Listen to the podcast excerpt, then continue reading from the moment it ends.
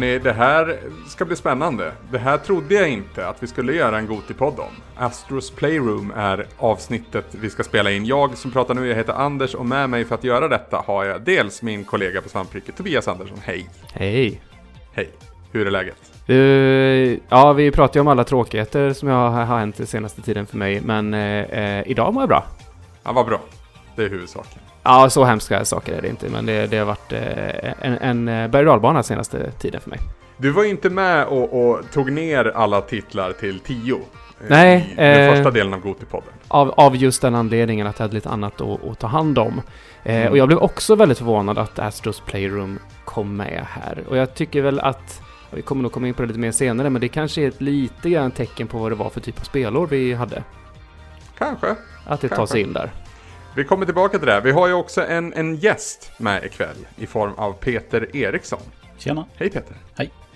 Jag älskar Hej. att du säger att ikväll när klockan är 12. ja, men det, det, sitter liksom i ryggmärgen det där. Sen, jag tror Retroresan-dagarna faktiskt. Att det, det, det, är på kvällen man spelar in. Och det, är på, ja, det, är, det är väl ganska ovanligt att man lyssnar podd på kvällen kanske. De allra flesta jobbar väl på dagen? De flesta i alla fall.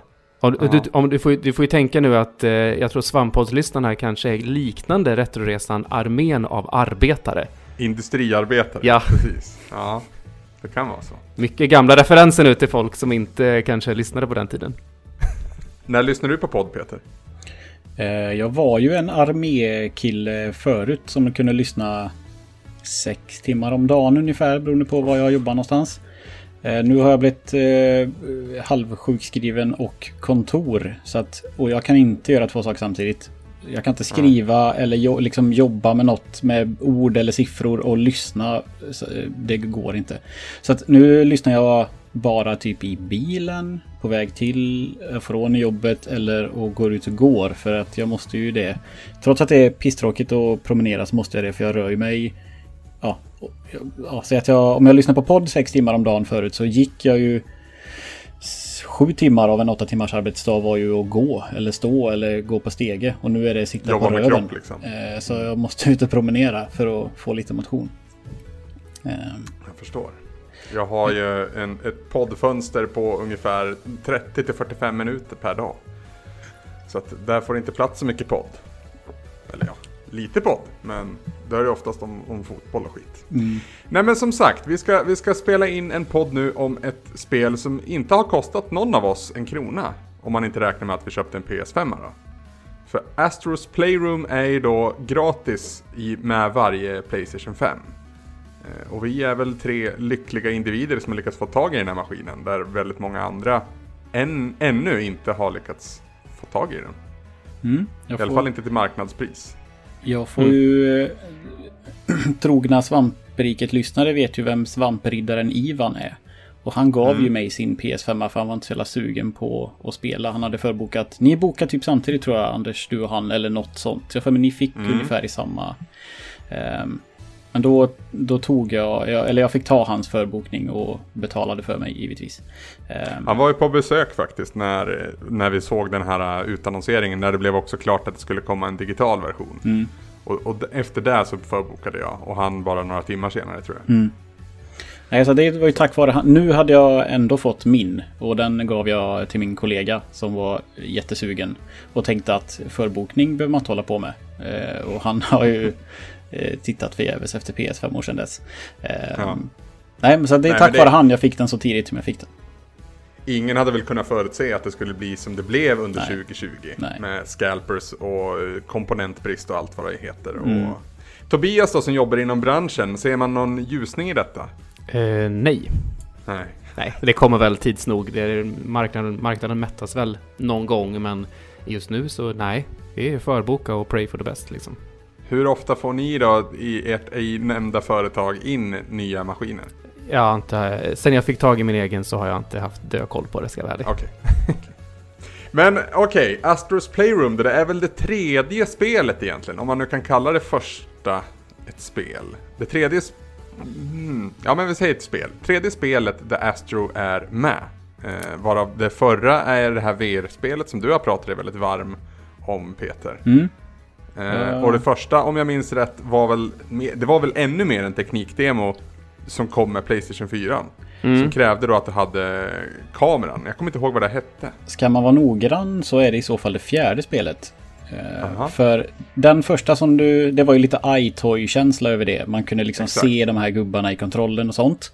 Det var det första. Sen kom det ett gratis VR-demo som släpptes på release för PSVR. Där en kunde till exempel ha på sig hjälmen och jaga små astrobots. Eh, typ som en stor Godzilla-drake. Alltså det var ett partyspel man kunde spela mm. fyra mot, mot eh, VR bland annat. Sen kom Astros eh, Rescue Mission till ja, två år sedan eller någonting. Och så nu då Astros Playroom. Så det är väl fyra kan man säga. Inte fullspel men... Det är, det är väl ett fullspel egentligen och det är väl VR-spelet. Ja. Det här jag skulle, in, ja, det, jag skulle inte kort, kalla det här ett fuss, fullspel riktigt, men... Vad fan, det är ju typ fem världar. Eller ja. ja för jag, jag, jag, jag såg ju nu på när man fick Playstation-sammanställningen för året. och det har ändå lagt åtta timmar i det här. Ja. Mm. En, en del timmar utav det är ju för att visa folk PS5, för det är det man använder för att visa PS5. Ja. Men, ehm, men jag har nog, jag tog ju platen i det. Jag skulle nog säga i alla fall fem timmar. Ja, men där någonstans rimmar det för mig också. Då tycker men... jag att det är ett riktigt spel. För det finns, ju, det. finns ju de här time trials eller speedrunsen. Jag provade en sån mm. idag. De hade jag inte ens sett att de fanns. Och jag har inte samlat alla pusselbitar och inte allt så. Men det har ja nej, vad fan. Bara för att det är kort, eh, Anders, så ska man väl inte avfärda det? Eller? Absolut inte. Absolut. Det är bara Tobbe som håller på med sådana. Men eh, som, som vi var inne på, det är ett väldigt, och det är ju spelets stora syfte. Eh, att visa upp vad Playstation 5 och framförallt då DualSense kan göra. Så i mångt och mycket så är det också en teknikdemo, men jag graderar det på ungefär samma premisser som Wii Sports. Som också var en teknikdemo, men också ett väldigt, väldigt bra spel som jag tycker var det bästa, eller ett av de bästa, det här året. Eh, och ja, som ni märker, Astros Playroom tycker jag också är ett av de bästa i år. Mm. Mm. Jag, kommer, jag kommer knycka typ två minuter och, um, och förklara för folk varför de ska spela Rescue Mission. Men det kan vi ta typ på slutet eller något. Det handlar ju ja, ändå ska vi inte börja där då? I och med att det är ändå föregångaren till det här. Ja, absolut. Uh, jag det, för det är som Tobias sa, det är ju ett fullängdsspel. Det är ju, jag tror det är fem världar, fem, fyra banor plus en boss på varje värld. Eh, de är ju inte på, som Astros Playroom är de ju inte, har de, inte, de har inte Playstation-tema någon av dem. Eh, men det behöver man ju inte ha. Ehm, men det är ju ett av de bästa VR-spelen, eh, eller Playstation VR-spelen skulle jag vilja påstå. Ehm, det är det spelet som jag är mest sur för att jag inte hann spela klart. Svamprikets PSVR gick ju sönder och eh, har skickats in och eh, de säger det kan inte lagas, vi har inga hemma ungefär. Så vi kan inte spela några VR just nu på, på Svampriket eh, på grund av det, tyvärr. Eh, men eh, det är det som jag känner att det är det jag önskar att jag skulle få spela mer av. För rest, jag, har ju, jag har ju en Vive, så resten av spelen, de flesta i alla fall, finns ju så jag kan spela dem där. Mm. Men eh, Astrobot var jättekul. Eh, jag tycker att det, det häftiga med det var ju att, att eh, du behövde faktiskt interagera själv med att titta runt hörn. Mm. Till exempel. Att du, du, kunde inte se saker om inte du själv flyttade på huvudet. Men i övrigt var det ju ett, ja, men ett Super Mario liksom i 3D-variant av gameplay. Mm. Men var det inte så att du blev lite illamående av att kameran följer automatiskt efter när man springer med karaktären? Ja, det, och det här, den här är ju flummig, för det är ju min... Eh, mitt illamående av VR är ju välkänt och jag klarar ju inte av det som kallas för full locomotion, att man trycker på en pil uppåt för att gå framåt. Då slår min, min hjärna bakut. Mm. Jag behöver teleportera mig till ställen, så kan jag gå omkring där eh, och hålla på och vera. Eh, men här har du ju en, eh, här, här spelar du ju i tredje person och eh, så kameran glider ju omkring men så att jag har förstått det rätt bara. Du är, så i, i VR-headsetet så är du mer Lucky 2? Ja, är det så? precis. Du, spelar, du spelar i Lucky 2. Eh, samma sak med Moss är ju också ett sånt spel där du spelar eh, du ser ur kameran om man säger ja. så ur ett klassiskt 3D. Men i Moss följer det ju inte med. Där är du ju på en ruta, en skärm åt gången. Och mm. sen så flyttar ju den sig och här, åk, här, här åker man ju, sen om det är på sidledes eller eller fram eller bak eller upp eller ner så, så eh, följer man ju alltid efter karaktären. Ehm, mm. Och... Men mitt, eh, mitt, huvud, mitt huvud verkar acceptera det ganska bra. Mm. Eh, jag mådde inte illa utan det, det, det, det, är så sjukt för att det måste verkligen förstå. Eh, tittar jag på någonting här eller är jag själv här? Det är det som är skillnaden verkar det som. Mm. Men man, man, är verkligen lucky too, för man kan ju ibland se sig själv i typ ja, speglar eller någonting sånt där. Och då är man ju liksom en svävande robothuvud med en, ett VR-glasögon på sig. Och så rör man, mm. rör man liksom, tittar man så rör man sig efter, eh, efter så som man, som man vrider huvudet såklart. Eh, men som sagt, vi ska inte fastna för länge på det. Jag ska inte bli en sån jobbig person som eh, bara ska prata om det hela tiden. Men det jag vill, eh, det jag vill eh, att du ska få uppleva Anders framförallt. Så att näst, när vi kan, när pandemipisset är slut och vi kan träffas. Och, så ska du få mm. prova det. För Eh, det som är så jävla häftigt i Rescue Mission är ju att alltså VR förstärker ju nästan alla känslor. Eh, illamående tyvärr är ju en av dem då. Men, men i Rescue Mission så är det sånt jättebra fokus på storleksperspektiv. Eh, det är ju det är inte bara häftigt att du kan måste vrida huvudet och titta runt omkring dig för att för att Astro liksom springer på ställen där du inte ser om inte du kan om inte du har liksom kameran i VR-hjälmen. Eh, mm. Men det finns ett par ställen till exempel där det finns den här stora roboten som är med i Astros Playroom som man ser på vissa ställen. En vit eh, typ robot. Som jag tänkte direkt Shadow, Shadow of the Colossus. Ja, ja men det är ju den av de här referenserna eh, är väl att han har en sån där stor påk typ. Den är ju vrålstor i Astro i Rescue Mission. Och dyker liksom mm. upp och man springer på hans kropp i princip. Och det växer liksom eh, träblad och skit som är liksom en hel bana. Och, och det är bara en av grejerna. Man är ju inuti en blåval vid ett tillfälle. Och det finns en, typ första bossen är en stor apa. Och de har det, ja, det finns inget annat spel som kan förmedla liksom det synperspektivet av att känna hur hur liten man är, eller hur liten Astro är, mm. eh, utan att se det i VR. Och jag testade faktiskt lite idag bara för att påminna mig om och eh, det, eh, den här valbanan, eh, den, man börjar och simma ut till ett litet skepp och där är det sån här som många av oss är rädda för, alltså djupt vatten. Eh, mm. Bottenlöst vatten liksom. Och det, det gjorde ont i magen och liksom titta ner över kanten där, liksom dit man skulle simma med, med Astro. Eh, och sen kommer valen och käkar upp en och så är man inuti. Eh, men det är helt fantastiskt vad, vad häftig den känslan är. Inte det här häftigt coolt att man känner sig cool utan bara det förhöjer verkligen, eh, verkligen upplevelsen.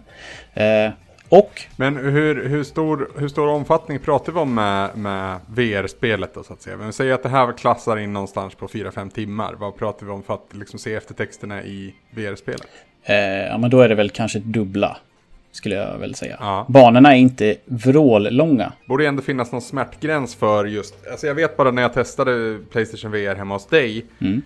Alltså, jag var ju inte lika imponerad som du var Nej. över grejer. Och det jag tyckte var allra jobbigast var ju att liksom få på mig alla jävla prylar. Så jag, jag kände mig liksom som att jag skulle in och opereras någonstans. Mm. För att det var sladdar hit och headsets dit och glasögon och så vidare. Eh, är... Men jag, jag, är jättekär i Astro, mm. som vi kommer gå in på. Eh, snart, snart, jag, snart, har, har liksom... snart har du en USB i tinningen, du kan bara plugga in. men... Jag längtar ju till jag längtar till när vi är där att det inte är svårare än att ta på sig ett par glasögon så att säga. För att i alla fall se mm. då, där man behöver se ett VR-miljö. Ja. Du tappar ju periferiseendet dock då. Ja. Eh, Men det, det, som är, det som är kul, eller det som är bra här, det är ju att du sitter ner i en fåtölj och att man ska titta runt omkring sig. Det handlar inte mer om eh, än om att du ska vrida på nacken och liksom luta dig framåt ibland kanske. Och så sitter du med handkontrollen i handen och bara liksom den, det är inte jättemycket där du ska hålla på och vifta med handkontrollen heller. Utan det är som, det, för det mesta är det ett jävligt bra plattformsspel med som sagt väldigt unika storleksperspektivs eh. Och mm. jag provade nu då på PS5 och det är snyggt som fan. Jag vet inte om Astro har fått en sån här eh, eh liten upphottad patch som många VR-spel får om de fortfarande har stöd ifrån sin utvecklare, vilket det här borde ha kan man tycka. Eh, men det är mm. vrålsnyggt och det ladd, alltså jag skulle säga laddningstiderna kanske är två sekunder mer än Astros Playroom.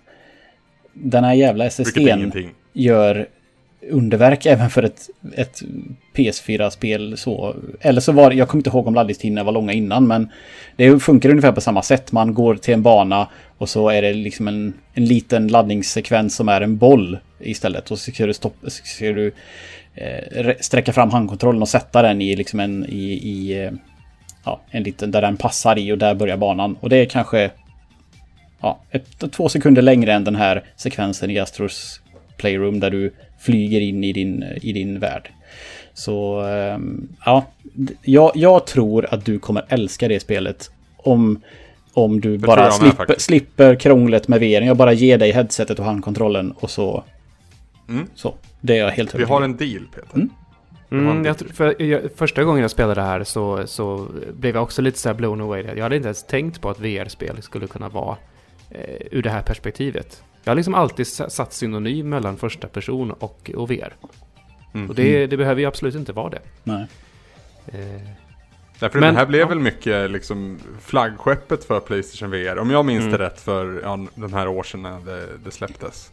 Det var ju unisont hyllat. Mm. Mm. Eh, när det kom ut. Det är det som är problemet egentligen. för att Astros Playroom är ju det första spelet som inte kräver någon extra, något extra tillbehör för att få ta del av Astro.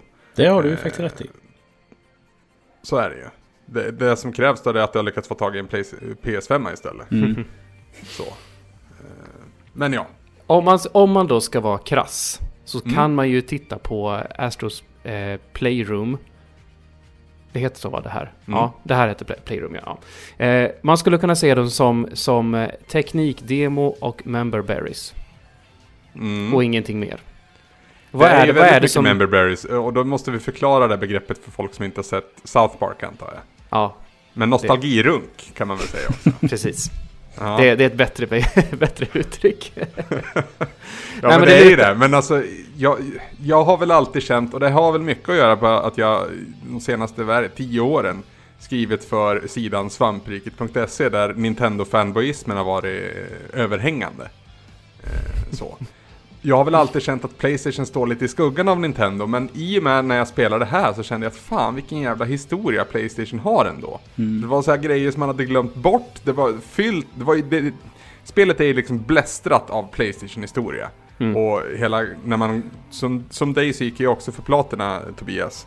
Eh, och då, då ska man ju samla allt. Mm. Och alla de här artefactsen som du plockar upp liksom, det, Ja precis, man plockar upp en iToy och man plockar upp en uh, multilink-adapter till PS1 och uh, Precis, eller en, en GPS-grej till PSP. Ja. Den är väl den mest obskyra grejen. PSP hade ett ja. par sådana där grejer. Spelet i sig är ju, är ju uppdelat i, uh, man kommer in i en stor plaza. och där kan man gå till SSD, Speedway, GPU, Jungle, vad heter de andra? Cooling Springs. Ja, just det. Ja, det är fem. Och Memory Meadow. Ja, just det. Och det är, det är ju, allt det där är ju hårdvarureferenser, så man går ju in i hårdvara som om man är i, inuti hårdvaran när ja, man springer runt där. Det illustreras väl också som att Astro och hans vänner befinner sig inuti din PS5.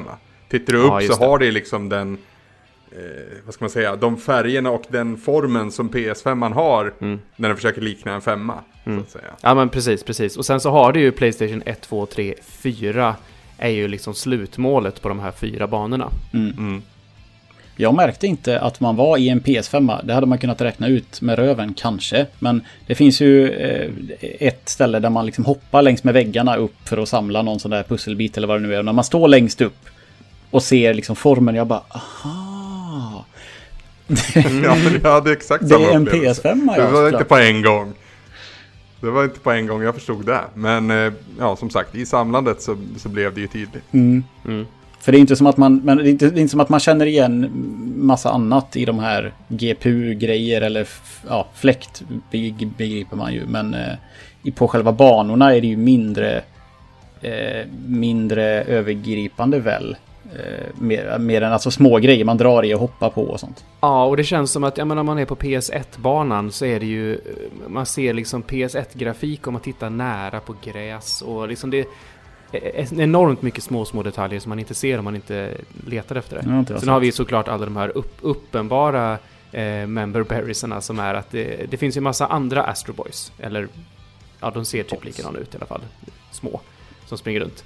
Eh, och de håller på och filmar eh, lite till höger och vänster. Där man ser att en, en står med filmkamera och så är det några andra som är utklädda som håller på att ut, utspela någonting.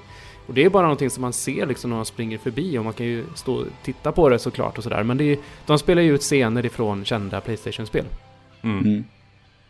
Och jag skojar nog inte om det finns typ så 40-50 sådana i hela spelet. Ja, det känns, alltså 10 per bana känns ju ja.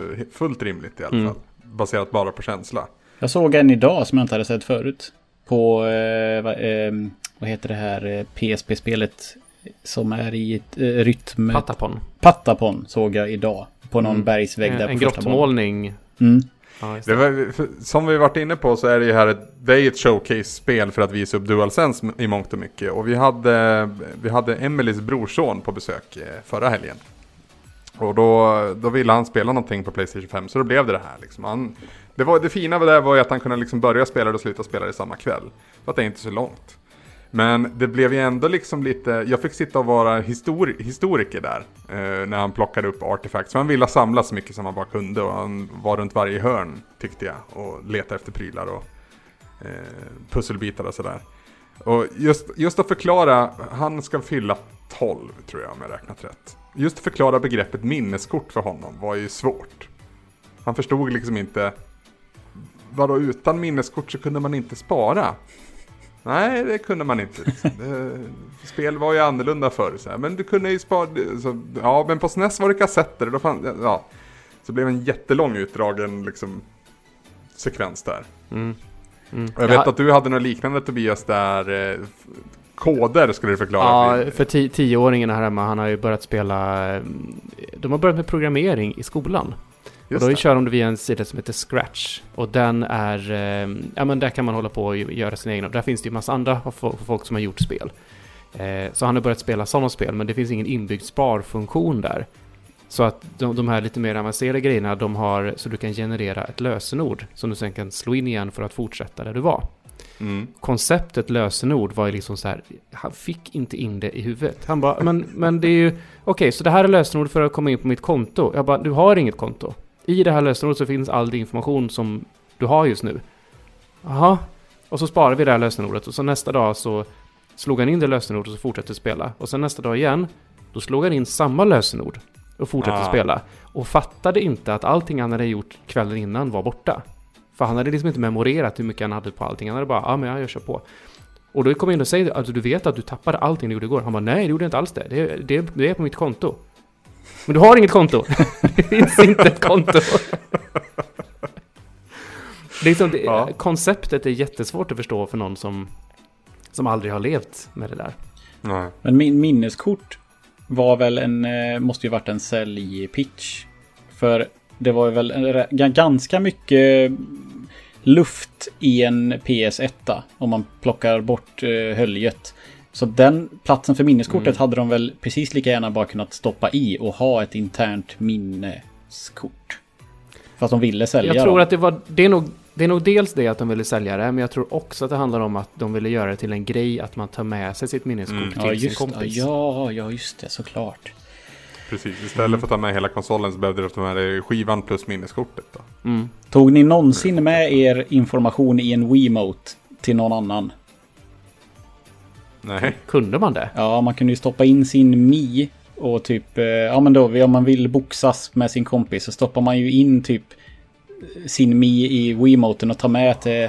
Den hade någon sån där grej. Jag tror man kunde, om man kunde ha sparfiler på den också, kanske. Det ska jag säga. Men jag är rätt 95% på att man kunde spara sin avatar i alla fall i en kontroll.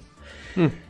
Coolt. ja, det, det, det, det, ringer en klocka när du säger det, men jag har liksom inte tänkt på det på eh, jättelänge. Det går ju inte att prata om det här spelet utan att också benämna då DualSense med PS5ans nya handkontroll som är enligt mig då eh, det är kandidat i alla fall till kanske den bästa handkontrollen. Det är, det är liksom, tid behövs ju för att utvärdera det här. Men, men det känns som att man verkligen har hittat mitt i prick, för min egen del i alla fall. Eh, I vad jag vill ha från en handkontroll. För att även om det är liksom lite gimmickvarning på några av de här prylarna.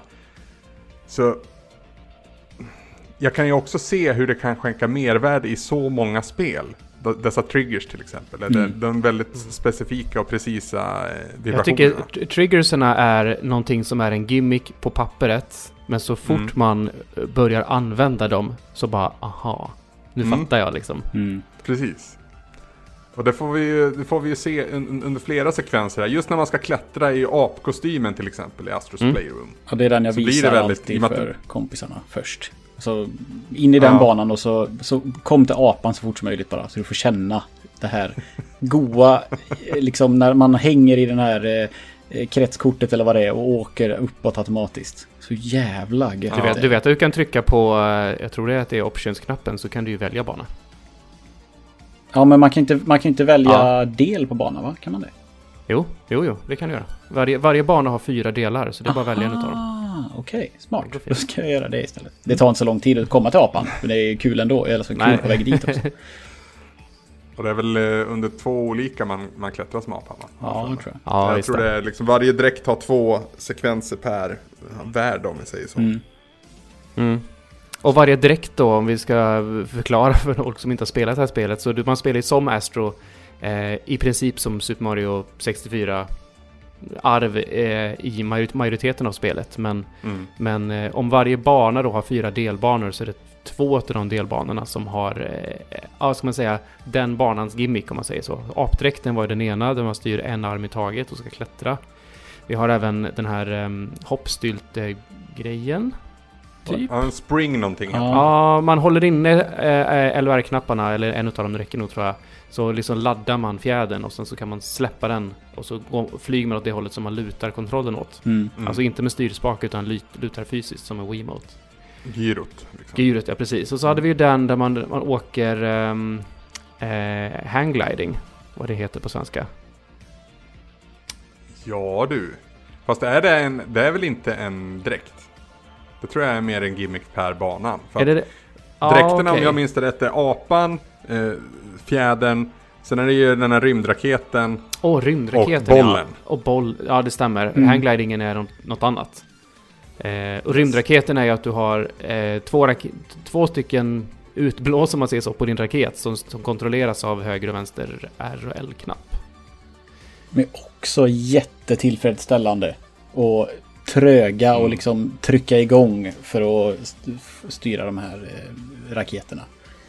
Svin mm, väldigt lätt att gasa för mycket också. Mm. Bollen tror jag, jag tror jag tyckte om bollen minst. Det var mm. mer att man skulle liksom bara balansera en boll på smala grejer för att inte ramla mm. av och sånt. Ja, för den använde ju eh, touchplattan som introducerades i och med DualShock 4. Mm. Och där var väl en gimmick som inte riktigt, det blev mer liksom en extra knapp till slut. Mer än att man använde, jag kommer ihåg inför mig så skulle man ju spraya med den där jävla mm. plattan. Och sådär, och det, det, var väldigt, väldigt gimmicky. Den finns ju kvar på DualSense, mm. men... Eh, ja, används det här så har jag egentligen inga problem. Eller så som den används här har jag inga problem med det. Men jag tycker att området, användningsområdet för den är ytterst begränsat. Ja, den har nästan inga spelare. Det ska ju vara typ kartknappen tycker jag. Start mm. ska inte vara karta utan det ska vara den stora. Karta eller komma in i meny. Eh, men eh, mm. faktiskt i, eh, i Rescue Mission så använder man touchplattan såklart för att det är Playstation. Och då kastar man ju till exempel kaststjärnor samtidigt som man måste styra Astro. Och sikta lite grann. Och det funkar skitbra och är roligt. Och sen har man några andra sådana här gadgets, en vattenspruta och lite annat som där man använder touchen till då och dra, dra på eller eh, ja, klicka på. Um, Just det. Men annars, annars, annars är den ju överflödig. För här är det väl bara nästan... Man drar upp dragkedjan på dräkten. Och mm. inte så mycket Ja, mer. och du, när, du, när du är bollen så rullar du ju bollen. Ja, jo, ja, det är klart. Men jag, ty jag, jag, tycker både touchplattan och gyrot i, i PS4-generationen används extremt lite. Mm. Eh, nästan lite, lite väl lite. Är det så att man inte riktigt har hittat riktiga användningsområden för det som inte bara är gimmick? Kanske. Jag vet i, eh, på Playstation Now, så när man spelar PS3-spel så används ju den plattan till att vara Start och Select istället. Mm. Options och share-knappen används ju inte där. Eh, jag tror inte du kan använda share-knappen under Playstation Now. Så att då är det liksom höger del är start, vänster del är mm. select. Och det är liksom där vi har landat någonstans med den plattan, upplever jag. En lite så här allt i allo-knapp med mm. lite extra funktioner. Ja, så. exakt. Jag tycker faktiskt att den funkar bra att skriva med. Eh, alltså du kan ju dra fingret över den på, mm. på tangentbordet istället för att trycka en, eh, på styrkorset mm. när du ska skriva i, söka typ i store eller någonting. Det, det går snabbare för mig, provat. helt ärligt. Och liksom eh, skriva så. Där går, där går det väl att styra med gyrot också va? Det gör det med. Mm. Och det går också mm. snabbare fast det, ibland funkar inte det. Jag vet inte riktigt vad det är som bestämmer när den funktionen ska finnas. Om det är att kameran måste se kontrollen eller... Ja, ja jag tycker ibland så viftar den mm. och ibland gör den inte det. Snabbaste sättet att skriva är fortfarande via Playstation-appen och din telefon. Ja. Vill jag bara mm. säga. Eh, jag håller med. En funktion som vi inte har pratat om än hittills är ju att på vissa ställen finns det fläktar där du ska blåsa in i Just kontrollen. Det. Mm. Just det. Känns väldigt Nintendo det. Ja. ja. Det, det gör det. Var det i och med DSen man började med det va? Eh, grejen är att, grejen är att den här funktionen finns ju redan på um, i Famicom. Alltså i Nintendo 8-bitars i Japan hade ju två, två kontroller som satt eh, liksom med en fast kabel in. Och kontroll 2 hade en mikrofon i sig. Så... Jävla knepigt att bara en av två kontroller också. Som ja, det är jätteknepigt. Och minns ni i Zelda 1 så finns det fiender som ser som, ser ut som typ ja, men, harar eller någonting sånt som hoppar runt. Och så, stå, så finns det liksom en sån här ruta, som, eller det finns någon information där i i alla fall som säger att, eller det, man, man träffar någon sån här som säger något så här kryptiskt, du vet. Så säger de att ja, men de här fienderna, de gillar inte höga ljud. Så man håller ju på, jag höll ju på som fasen och du vet såhär vissla i flöjtar och skit och sånt där. Men det hände ju ingenting med dem och så fattar jag inte vad den ledtråden är för någonting. Men nu har jag fått reda på att i Japan i Zelda 1 så kunde du ju liksom skrika in i kontroll 2 och så dör de. Och jag tror det finns någon så här, om det är Angry Video Game-nörden, någon sån här som skriver liksom FUCK! Rakt in i dem och de bara Det var en liten eh, kuriosa petitess där. Men, men eh, så funktionen med, med, med mikrofon i där, den har ju funnits förr. Men jag vet inte, tror vi kommer vi få an, användning för den? Voice chat kommer väl vara? Ja, alltså, du hade också testat på det här Destruction All-Stars nu Peter. Mm. Har du spelat online i det eller är det bara Nej, tutorial? jag körde bara tutorialen just för att dels för att testa vad det var för typ av spel och sen känna på om den hade kontroll, eh, alltså triggerfunktioner och sånt. Nej, för att där märker man ju att alla, alla DualSense har ju en mick nu och det är väldigt, väldigt många som inte har förstått det om man går till hur det låter när du spelar online. Mm. Det spelas musik och det är massa jävla bösljud som liksom, det går ju att stänga av. Det mm. finns en, en, fysisk knapp för det på handkontrollen. Men många, när jag var ute och testade i alla fall, hade inte stängt av den. Den är väl always on eller något? Ja, den är väl on by default i alla fall. Mm. Ja. Men kan, kan du muta all sån chatt? Eller liksom voice från andra på ett enkelt Nu sätt. var min testperiod här väldigt, väldigt, väldigt kort. Jag testade inte det, utan det var väl snarare att nej, det här skiter jag i. För jag tyckte inte spelet heller var något vidare. Helt nej. ärligt. Så. Men det borde ju gå, annars är det ju smått jävla hål i huvudet idiotiskt. Mm. Men nu när vi pratar om Nintendo, så Niklas och jag var inne på det här i, i Origin Goti-podden så att säga. Eh, att egentligen sedan Playstations födelse när de splittade från Nintendo och gick och gjorde sin egna maskin och lanserade den så har de ju varit sökandes efter en maskot. Och de maskotarna har ju liksom avlöst varandra. Det har varit Crash Bandicoot, det har varit Solid Snake, det har varit alla möjliga filurer. Men ingen mm. har väl egentligen lyckats nå upp till maskotstatusen som Mario har.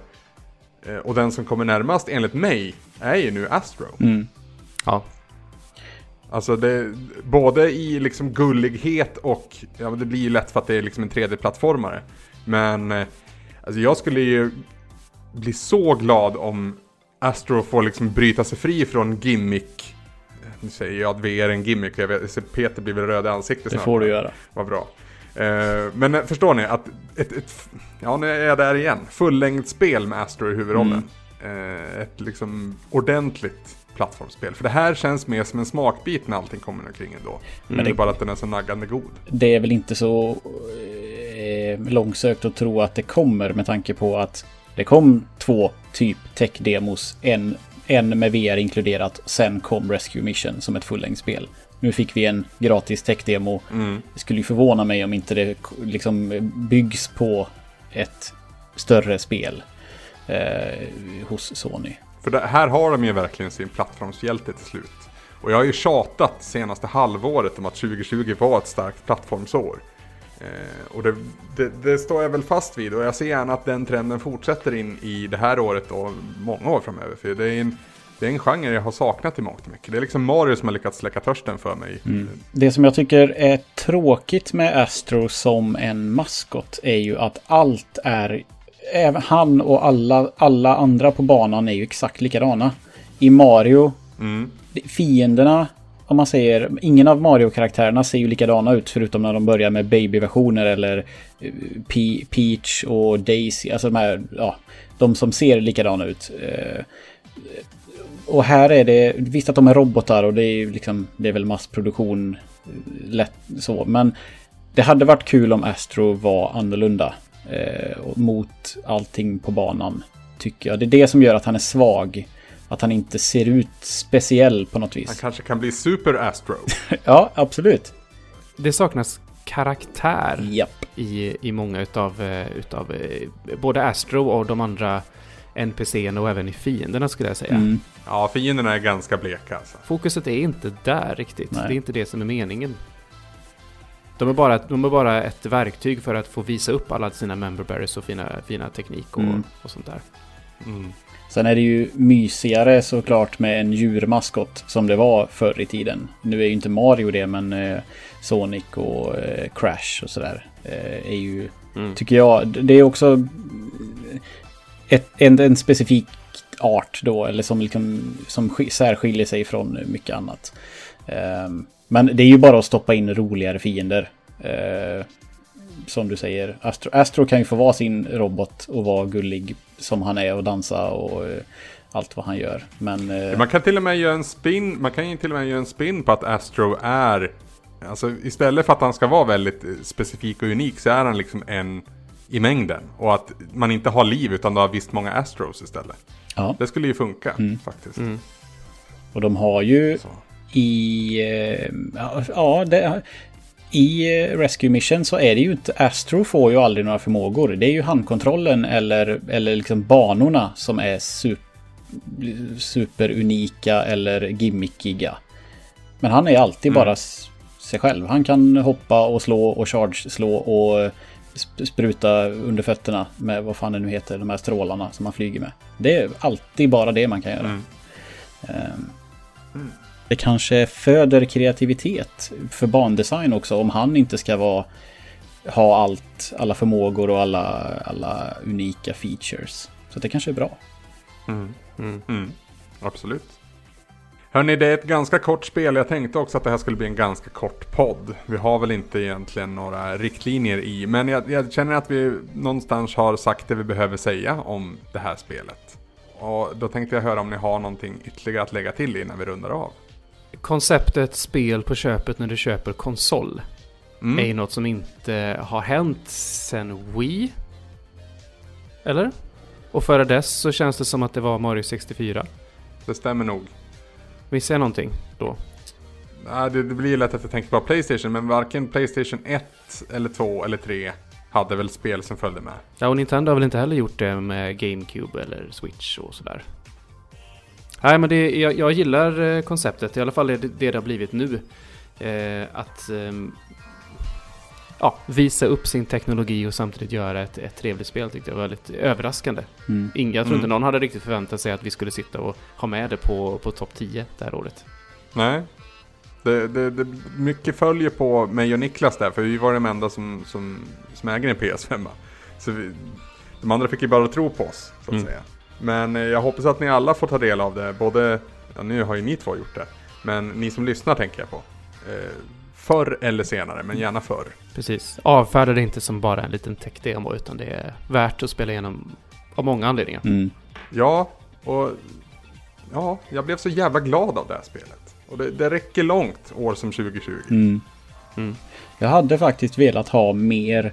Eftersom att vi är ju födda med, vad är det, ett år emellan typ. Vi är, lika, vi är mitten av övre 30. Eh, Mm.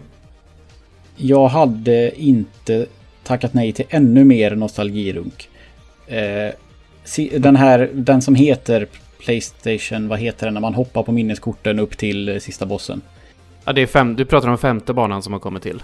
Jag hade ju älskat om det var mer sånt. För visst, det är supertrevligt att hitta en pistol-attachment-grej till Playstation 2 eller 3 eller liksom något du stoppar din move-kontroll i som jag aldrig har sett förut. Eller låsa upp alla de här grejerna. Men just... Alltså, ja, uppföljaren hade jag... Om den är... Om varje bana är typ Bloodborne eller... Alltså alla referenserna som de står och filmar som är Playstation-exklusiva. Hade temat på varje bana varit någonting sånt och gärna gamla grejer. Ja, tänk om de skulle våga göra hela banor ehm, i, i ett visst spel. Ja, Ja. nu kommer du till Bloodborne-banan. Ja. Och då är det liksom en light-version av Bloodborne Gameplay och Ja, sådär. fy fan vad fint det hade varit. Och så då med typ något gammalt. Vad finns det på PS1 som bara finns? Alltså vad hade de för eh, spel då? Det, det finns ju massa grejer de kan göra. Men eh, bara tryck in sånt. Så, för de som inte vet, de får ju ändå en bra bana. Och vi som vet blir bara så varma i hjärtat av allt det här. Mm. Mm. Varm i hjärtat hoppas jag också att ni som lyssnade blev av detta struntprat i runda slänga 40 minuter. Eh, vi ska runda av nu så jag vill säga tack till dig Peter, jag vill säga tack till dig Tobias och så vill jag säga tack till er som har lyssnat. Tack själv. Tack själv. Vi är tillbaka redan imorgon med en ny Gotipodd. Tack och hej!